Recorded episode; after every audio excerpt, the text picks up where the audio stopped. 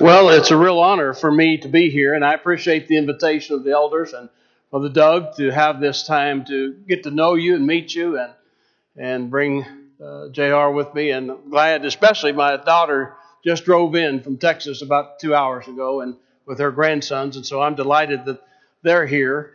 We generally at our house in July have all four grandsons. I would have had the other two with me, but they're I have to split time with them with their other grandparents in Birmingham. So that's what happens. And so they'll be here, though, tomorrow night, and then we'll have them the rest of the month. And we do Camp Cousins together, and so we're looking forward to that. The boys always look forward to that opportunity. I'm thankful for getting to know you and to have this opportunity to speak about honoring your father and your mother.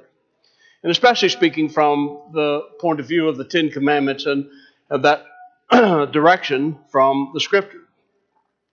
I noticed when we come in on 85, I think it's on the Eastern Bypass, that exit there, it says we treat you just like we treat our mother.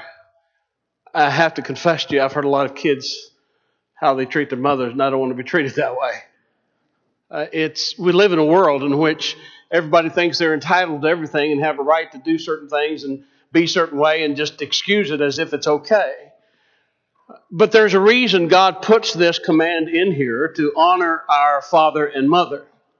And when you look at the Ten Commandments, I think we generally think of them as two tables of stone from the standpoint that's what the text says, and that on the first table are the things pertaining to God, and then on the second one are the things uh, pertaining to our social relationships. You know, do not murder, do not commit adultery, don't steal, and so on and so forth. Uh, but really, I think there's a better way of looking at the Ten Commandments than that. I think the first three, I think God has a priority for a well ordered life. If you want to live a well ordered life, you want to live a life that's going to be fulfilled, you want to live a life that's going to be uh, be able to deal with circumstances that sometimes happen and challenges in life, then order your life as God has the Ten Commandments. Put God first, always. Uh, he, there's a unique loyalty that we owe to Him above everything else. We worship Him according to His directions, and we also uh, honor the things that belong to God. We honor the Sabbath in, in, in the sense that Jesus is our Sabbath, Hebrews 4 and verse 3. But then He says, honor your father and your mother. And I think that's the order is God and then your family and then society. And that's how we deal with God's commandments. And I think that's the order God wants. That's, that is precisely the reason that he put them this way. And I remind you that it is God that spoke these words in Exodus, the 20th chapter, and God spoke all these words. And so this is direction coming from God himself. And God spoke, he said in Exodus 19, in such a way that when the people hear when I speak with you, they may also believe you forever. And so God was speaking in a way that people could understand, that people could listen and hear and make perfect sense of what he's saying. And so when we think about the law as an expression of God's character and his nature, because that's what law is. Law is, a, is a, that is God's law, is an expression of his character and nature. Do you ever notice that when Paul talks about it in Romans, the seventh chapter, uh, verses 12 and verse 14, he talks about the law being holy and good and righteous and spiritual. He's talking about the Ten Commandment law. He's talking about the law of God. That because why, why does he speak of it that way? Because it reflects the character of God.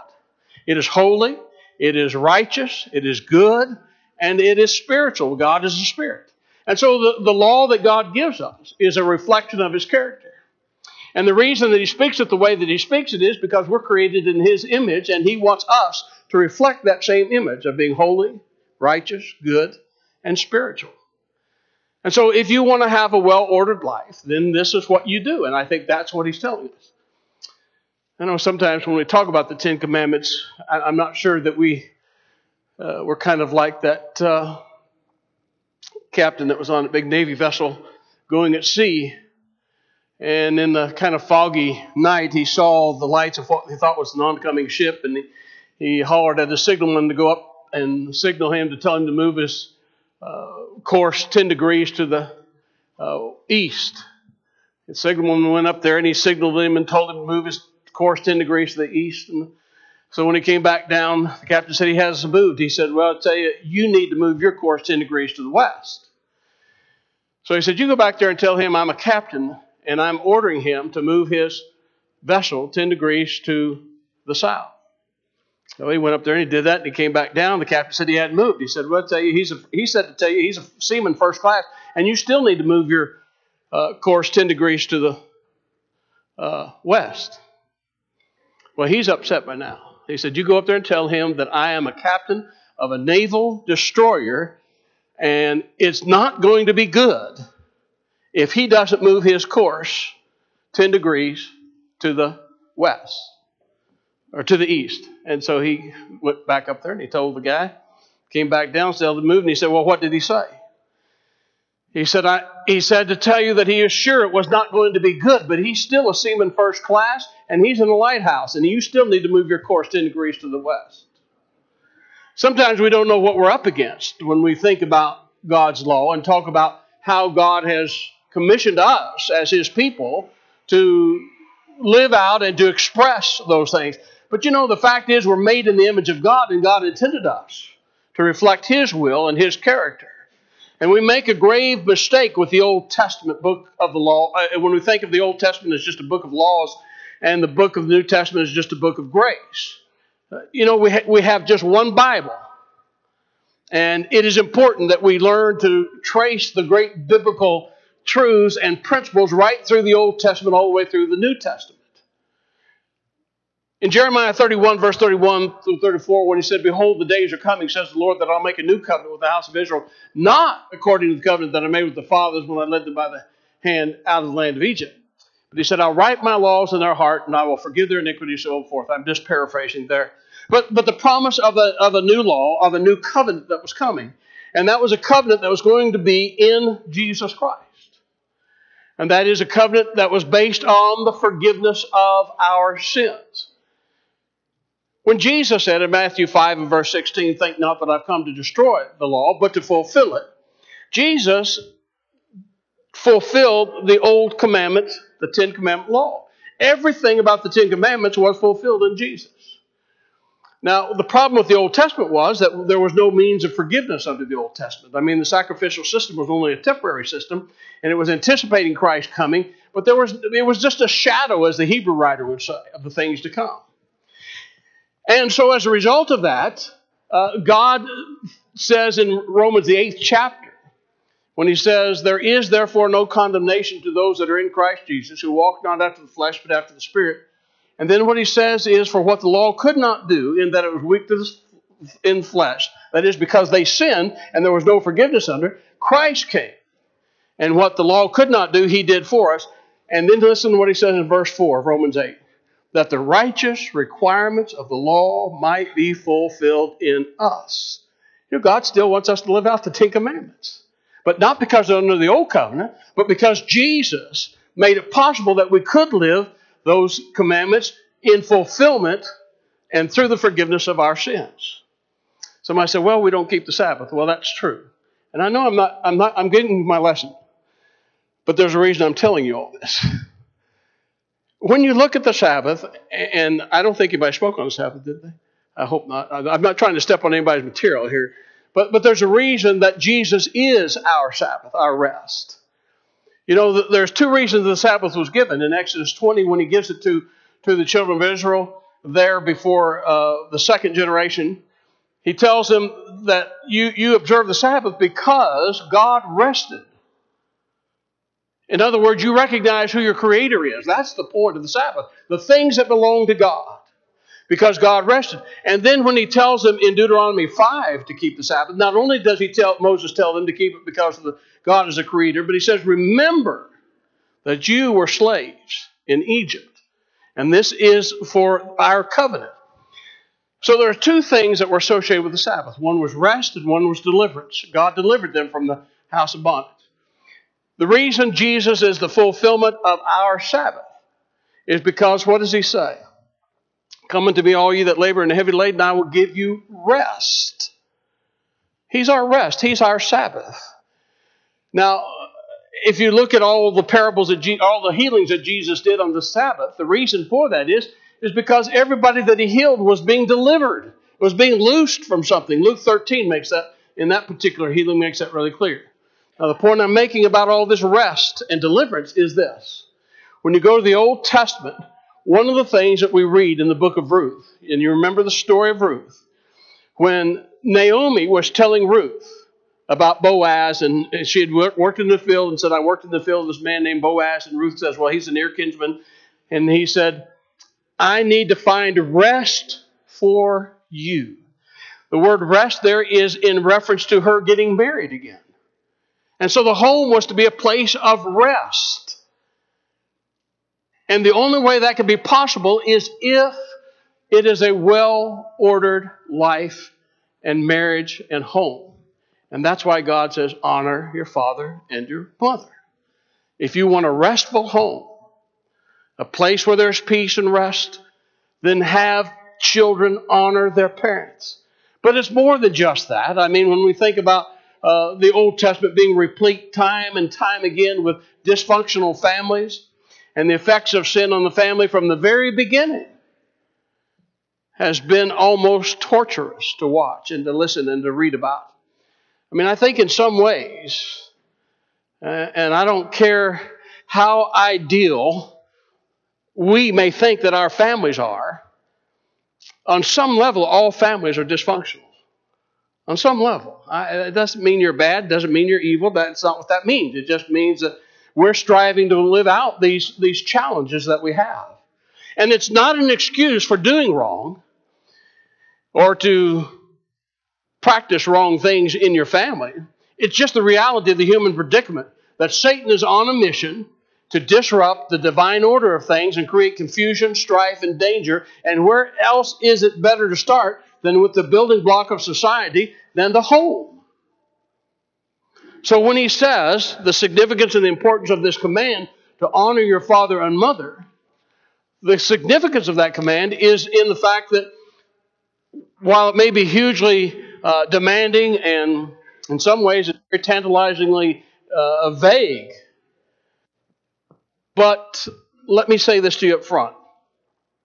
There is no better way to fulfill this command to honor your father and mother than in word and in thought and in deed. I cringe when sometimes I hear the way children are allowed, as I said a moment ago, to talk with their parents. And I, I will tell you this I don't only mean small children, I mean adult children.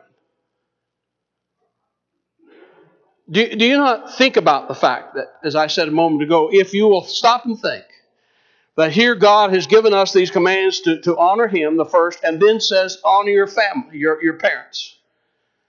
I mean, right next to God is your family, your parents, and I think there's a reason for that. Uh, honor father and mother is a command that Christians must own.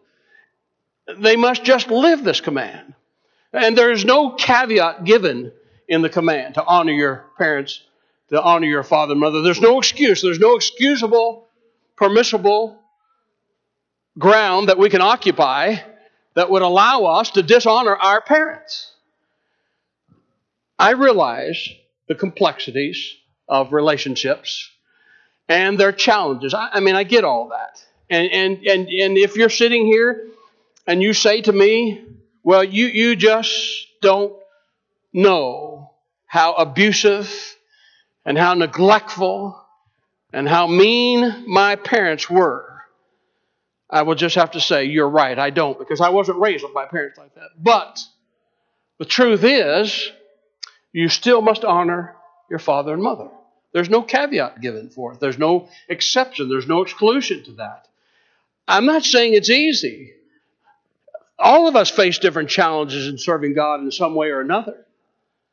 That may not be a challenge for me to honor my parents. They're both gone. They were both faithful Christians. I'm thankful to have been their son. I'm thankful for the parents that I had. I mean, I don't know that I would have learned the truth had they not known the truth and taught me. I don't know if I was of a disposition. I, I don't. You just don't know. But I'm thankful for them, and I try to honor them even now when they're gone, in my memories of them. But I will tell you this: I will remember a conversation I had with my dad. And it went something along this line. He said, You know, when you get married and you have kids, you're going to learn from the mistakes that I made. But I will tell you that you have it now better than I had it or your mother had it as we raised you. And hopefully your children will have it better than you did. And their children will have it better than they did. That's just the nature of being good parents and observing and honoring your parents. We have no possible expectation. Remember what I said about how close these commands are to God and then from the family? We, have, we, can, we can have no expectation of our children loving and serving God if they first don't honor His representatives on earth who are parents. I mean, if they do, it will be in spite of us. But if they don't learn to honor their parents, why would they honor God? Let me give you just a biblical illustration of that point. One of the saddest lessons or verses to me in all the Bible is coming at the end of Jacob's life. Remember Jacob, he's the one who deceived his brother. You know, brothers do a lot of things to each other. They, they'll, they'll take advantage of each other all the time. They do that. But now they don't want anybody else taking advantage of them, but they will take advantage of each other. So I kind of get that he, he took advantage of. Jacob's a rascal in the beginning. I, he's not somebody you want your daughters to bring home and, and meet or date, I can just tell you. And he's not somebody you want your boys to hang out with. But God sees something in him that we don't see. That's one of the amazing things of his story. but the thing that I could never, that, that just really is hard for me to deal with when, with Jacob, is the fact that he would deceive his father. I just, what kind of person does that? I know he had the backing of his mother, and she is just as bad as he was for having suggested it, but he should have stood up for what he knew was right at the time to do when he said, You know, my father will think I'm mocking him. You did mock him when you cheated him. That's what he said to Rebecca. He said, Well, I, I don't want him to think I'm mocking him. Well, you are mocking him when you go and, and lie to him and cheat and deceive like you did. But at the end of his life, I, you remember Joseph is sold into slavery, becomes head over Egypt and all that sort of thing, and he's mourned all of that. He's had these terrible, dysfunctional families with his wife. What a horrible mess. Just a horrible mess. And finally, when he's reunited with Joseph, and Pharaoh says, Bring him, bring your family back to Egypt, we'll take care of them, and gives them the land of Goshen, does all that. In Genesis 49, 47, rather, when, when Jacob brings him in to meet, when Joseph brings Jacob in to meet the Pharaoh, I think this is one of the saddest verses in, in so many ways. It's in Genesis 47 and verse 7. Then Joseph brought in Jacob his father and stood him before Pharaoh, and Jacob blessed Pharaoh. And Pharaoh said to Jacob, How many are the days of the years of your life? He's, what he's asking him what Pharaoh's asking him is, How's your life been? How's it, how's it going for you? Has it been a good life? I'm sure it's been good. You got a wonderful son here. And that, that's sort of the implication. But here are some of the saddest words you'll ever read in the Bible. In verse 9, and Jacob said to Pharaoh, The days of the years of my sojourning are 130 years. Few and evil have been the days of the years of my life, and they have not attained to the days of the years of the life of my fathers in the days of their sojourning. I'm telling you, he lived his life massively on the hill of regret for what he had done to his parents and his dad. You think he lived 130 years, you think, well, that's a long life. It, no, that, that was, that's a long life. And you think, you know, he's had a good life. He's in his right mind. He can talk. He can communicate here. He's having this conversation with the most powerful man in the world at that time. And he said, Few and evil have been the days of my life. He exceeded his father in his riches. He had a bigger family than his father Isaac ever had. He had more land and wealth than a man could imagine. He exceeded Abraham probably in a lot of ways in that regard. And yet he says, I have not attained unto my fathers. Why do you think that is? I'm telling you. He's having to live with the memory of how he dishonored his dad. That's a painful memory. It's a heart wrenching memory. And he got paid back in a lot of different ways for that with his own children. He understood that. And so, what I'm saying to you is that when we honor our father and mother, God gave the command to honor our father and mother. He didn't command it because of what our parents had done for us. Some believe we honor our parents uh, to provide compensation for their years of feeding and clothing us. And therefore, the honor due to them is commensurate or proportionate to the care that they provided for me. I'm not saying that's all wrong, but what I'm saying, what I'm arguing is that's not the primary reason. The primary reason that we are to honor our father and mothers because you're sitting right here. You're alive. They gave you life. You're now serving God. Had they never given you life, you could have never served God. Honor them. I don't care how they've treated you or abused you or misused you. So learn to honor them the best way that you can. I'm not saying it's going to be easy. I'll have some things to say in just a moment about all that. But think about this also. When we read in Exodus 20 that God gave this commandment to the children of Israel, these Ten Commandments, when He gave those Ten Commandments to them, just exactly who was He giving them to? Have you ever thought about this? He was giving them to people who, for, and especially in Deuteronomy 5, is where I'm talking about now, this wilderness uh, generation that had wandered in the wilderness for 40 years and so forth. And uh, you, you, you know who they are? They are people they, that, that their parents provided them absolutely nothing for food and did not give them one stitch of clothes. You remember? It's God that provided the manna and the quail. It's God who provided them clothes that never wore out. It is God. So God is telling them to honor their parents, not because they provided for them, but because they gave them life. Even Jesus had something to say about Mark 7, verses 1 through 12, which we don't have the time to read. But in verses 6 through 12 of Mark 7, here's something in that that is important for us to consider. Mark, the seventh chapter, verses 6 through 12. He said, he said to them, Well did Isaiah prophesy of you hypocrites, as it is written, This people honors me with their lips, but their heart is far from me. In vain, that is, worthlessly, do they worship me, teaching as doctrine the commandments of men. You leave the commandment of God and hold to the tradition of men. And he said to them, You have a fine way of rejecting the commandment of God in order to establish your tradition. In other words, he says, You have a beautiful way of being a hypocrite. For Moses said, Honor your father and mother, and whoever reviles father and mother must surely die. But you say, if a man tells his father or mother, whatever you would have gained from me is Corban, that is given to God, then you no longer permit him to do anything for his father or mother, thus making void the word of God by your tradition that you have handed down, and many such things you would do. And Jesus' point in this text is nowhere does any command, much less expectation of our God, authorize or permit a dishonoring of our parents.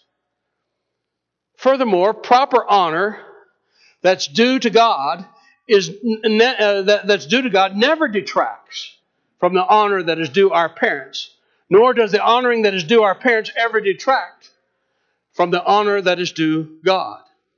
To the contrary, God is glorified when we properly honor our parents and our parents are properly honored when we seek to glorify God.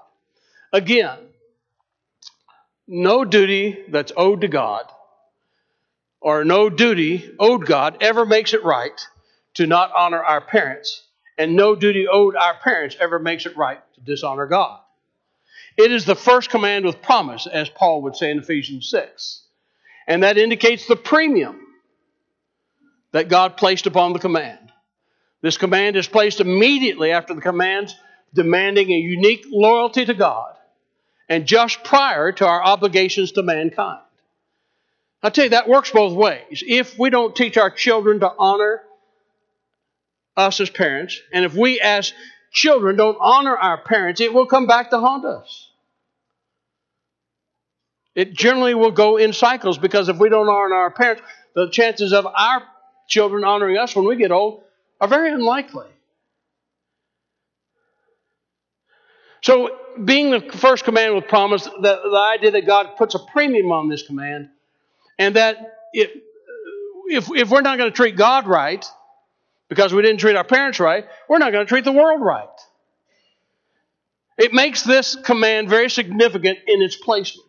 That is between God and the world. That we cannot honor God if we don't honor our parents, and we're not going to respect social relationships if we don't honor our parents. So I think there's an importance to this command that we need to address as we think about our life and our relationship to God. And so when we think that parents and God are, are God's representatives and are tasked with the responsibility of bringing children uh, up in their nurture and admonition of the Lord, uh, we have very little, as I said a moment ago, if any chance to teach and raise our children to be good citizens in the kingdom of God, much less in the world, if we don't teach them to honor us as parents. And we cannot teach them to do so if we are not going to be honorable ourselves. To be honored, we must be honorable. I, am thankful that I had the opportunity to have my parents live with us. They were living with us when we when they passed away. I, am so thankful for the, having had that opportunity for my children to get to know them and to be a part of their lives and, and, and so forth. And they were in their teenagers. They were teenagers when, they, when my parents died. So there's great memories that they have of them. But honoring my parents, I just, I mean, I, this is just something I wanted to do. And it's hard for me sometimes to understand why people don't. Though I, on the one hand, I do understand the complexities and the challenges where there has been abuse and emotional uh, things that have happened. Yes, I understand that part, but I'll, I'll talk about that just one second as, I, as I'm closing this up. But godliness always begins in the home. And if we're not godly toward our parents, we're not going to be godly much anywhere else. And as we get older, we are to honor our parents. You know, 1 Timothy, the fifth chapter, is where the Apostle Paul reminds us that godliness begins in the home. He said in 1 Timothy, the fifth chapter, beginning at verse 3. He said, Honor widows who are truly widows, but if a widow has children or grandchildren, let them first learn to show godliness to their own household and to make some return to their parents, for this is pleasing in the sight of God. Where do you learn godliness? You learn it in the home. How? By honoring your parents. He said, She who is truly a widow, uh, left alone, has set her hope on God and continues in supplication prayers night and day. But she who is self indulgent is dead even while she lives. Command these things well as well, so that they may be without reproach. But if anyone does not provide for his relatives, and especially for members of his household, he has denied the faith and is worse than an infidel. And so I think all of us will agree, and I know we have some challenges when it comes to the church on this issue, but I think it's a matter of local autonomy. But I will say we all agree on the fact that all of us have a responsibility first to take care of our parents. And, and, we agree on that. And so when we think about the importance of who we are and as God's people and settling ourselves upon doing what God said, then godliness always begins in the home. And I don't know of a time in my life, uh, and by the way, I mean, I, I, am celebrating 39 years of marriage. I got married when I was 12, so not really, but 39 years seems like a long time. But I know some of you are sitting out here thinking, you don't have a clue. That's true. I remember one time I was preaching in Fort Worth and living in Texas, and preaching in Fort Worth, and an older fellow that I'd known a long time came in, he and his wife, and I said, What are y'all doing here? And he said, Oh, we're celebrating 50 years, our 50th anniversary. And Young guy, young married, hadn't been married maybe a year, walked by and heard 50 years, and he turned and stopped his tracks and looked, said, 50 years. Wow. And that old man looked at him and said, Son, it'll be on you before you know it. And that is true. And so when we think about marriage and the importance of it and how God intended for us to live, uh, then, as I said, we'll start to say, we're living in a time where I don't know of anything that is more needed in our society than godly homes. Somebody once wrote that by their gracious influence, more souls are won to Christ by godly homes than anything else. And I think that may, there may be some real truth to that. Uh, listen, we, we're living in a time when God is being humanized and man is being deified, genders are being neutralized, or worse, marriage as God intended between a man and a woman is being ostracized in favor of unnatural affections. Children, which God intended to be the glory of their father and mother, uh, are being discarded every second of the day, seemingly. They're being brutalized, victimized, and cast aside. The family is being trivialized. Fathers are being demonized. Mothers are being marginalized.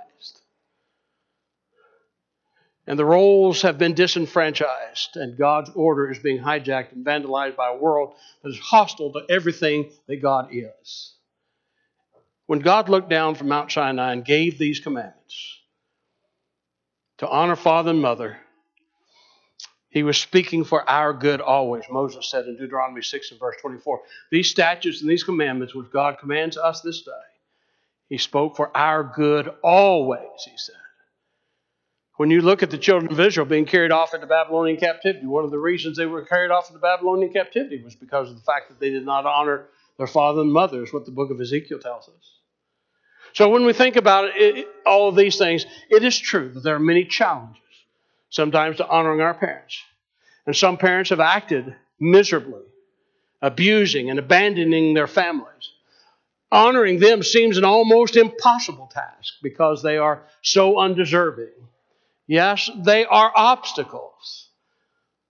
And there are obstacles to face in honoring our parents, but God still commands it and still wills it. He never expects us to imitate ungodly behavior. Divorce we never think about the, the, the irreparable harm that is done in divorce, and it's no wonder that God hates it. Because, in part, parents, when they divorce, are forcing a child to honor one parent over the other. But the command is to honor mother and father, regardless of who is at fault for the divorce. We could talk about Jesus and his life under the law and how he lived it, but I will say this. We have three wonderful examples from Jesus' life. At an early age, when his parents did not understand him and found him in the temple, and they said, Don't you know we've been worried about you? And Jesus said, Don't you know that I should have been about my Father's business? And they didn't get him, they didn't understand him.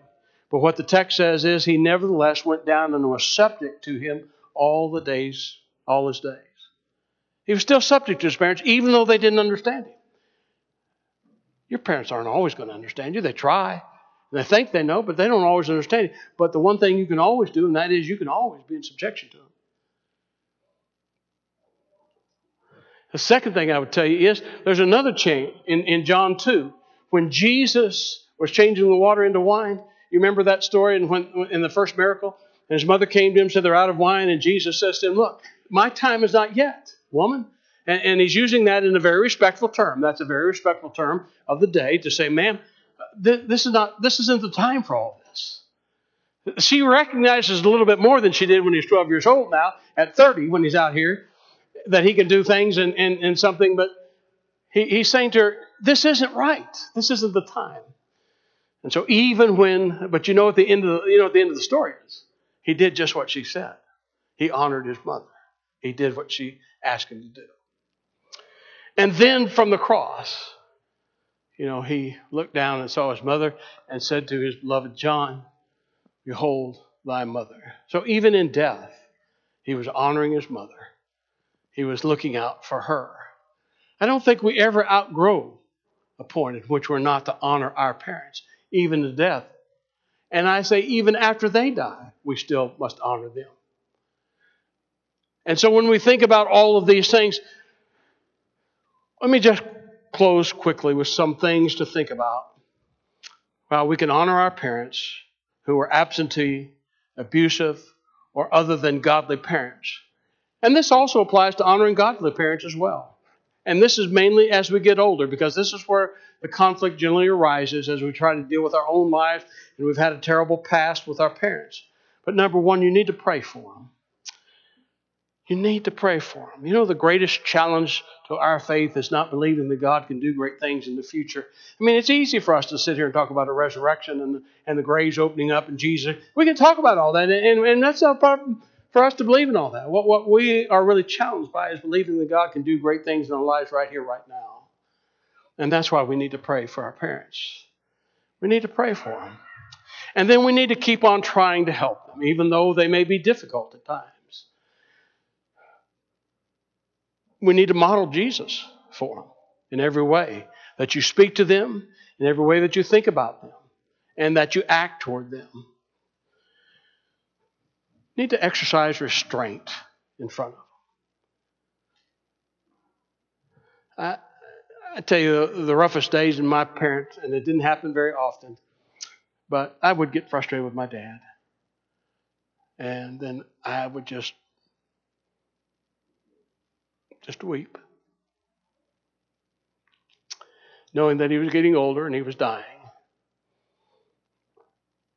And it didn't happen very often, but I would talk to him. And he would say, I know it's hard. He was so understanding. So, exercise restraint from them. Learn to control your tongue and your temper. And just because they're close to you doesn't give you the right to talk to them in a way you wouldn't talk to your employer or employee at work if you wanted to keep your job. And I'll tell you what else you do for them. As I said just a moment ago, you weep for them before the throne of Almighty God. You pour out your heart to God on their behalf. And you tell Him how it's hurting you. God wants to know that. And God will empower you to deal with it. But you have to trust in Him and just pour your heart out. I, I can't imagine, I cannot imagine living in an abusive relationship. I've not been there. My parents were not that way. They taught me to love God. They taught me to love His people. And so I, it's hard, but I, I, know that when I've had to deal with people that are difficult to deal with in the church, and you know, there's one or two of them, uh, I've had to cry and bring it before the throne of God. And then the last thing is forgive them. And the Lord can help you do that. Jesus said, I came to heal the brokenhearted. And I don't know of anybody whose heart is any more broken than a child that's been abused by a parent. And Jesus said, I came to heal the brokenhearted. He can do that. But you're going to have to trust Him. And so, my admonition to this class is just simply to say, may we seek to glorify God in our every thought, action, and in honoring our parents. Uh, we are so undeserving of His love and He makes no demands on us that are not for our good always. Uh, to become what He wants us to become is in every way glorifying Him. And so to honor our parents, there's no better way to glorify God than that. And I think my time is up. Well, I did pretty good, 710. Thank you for listening.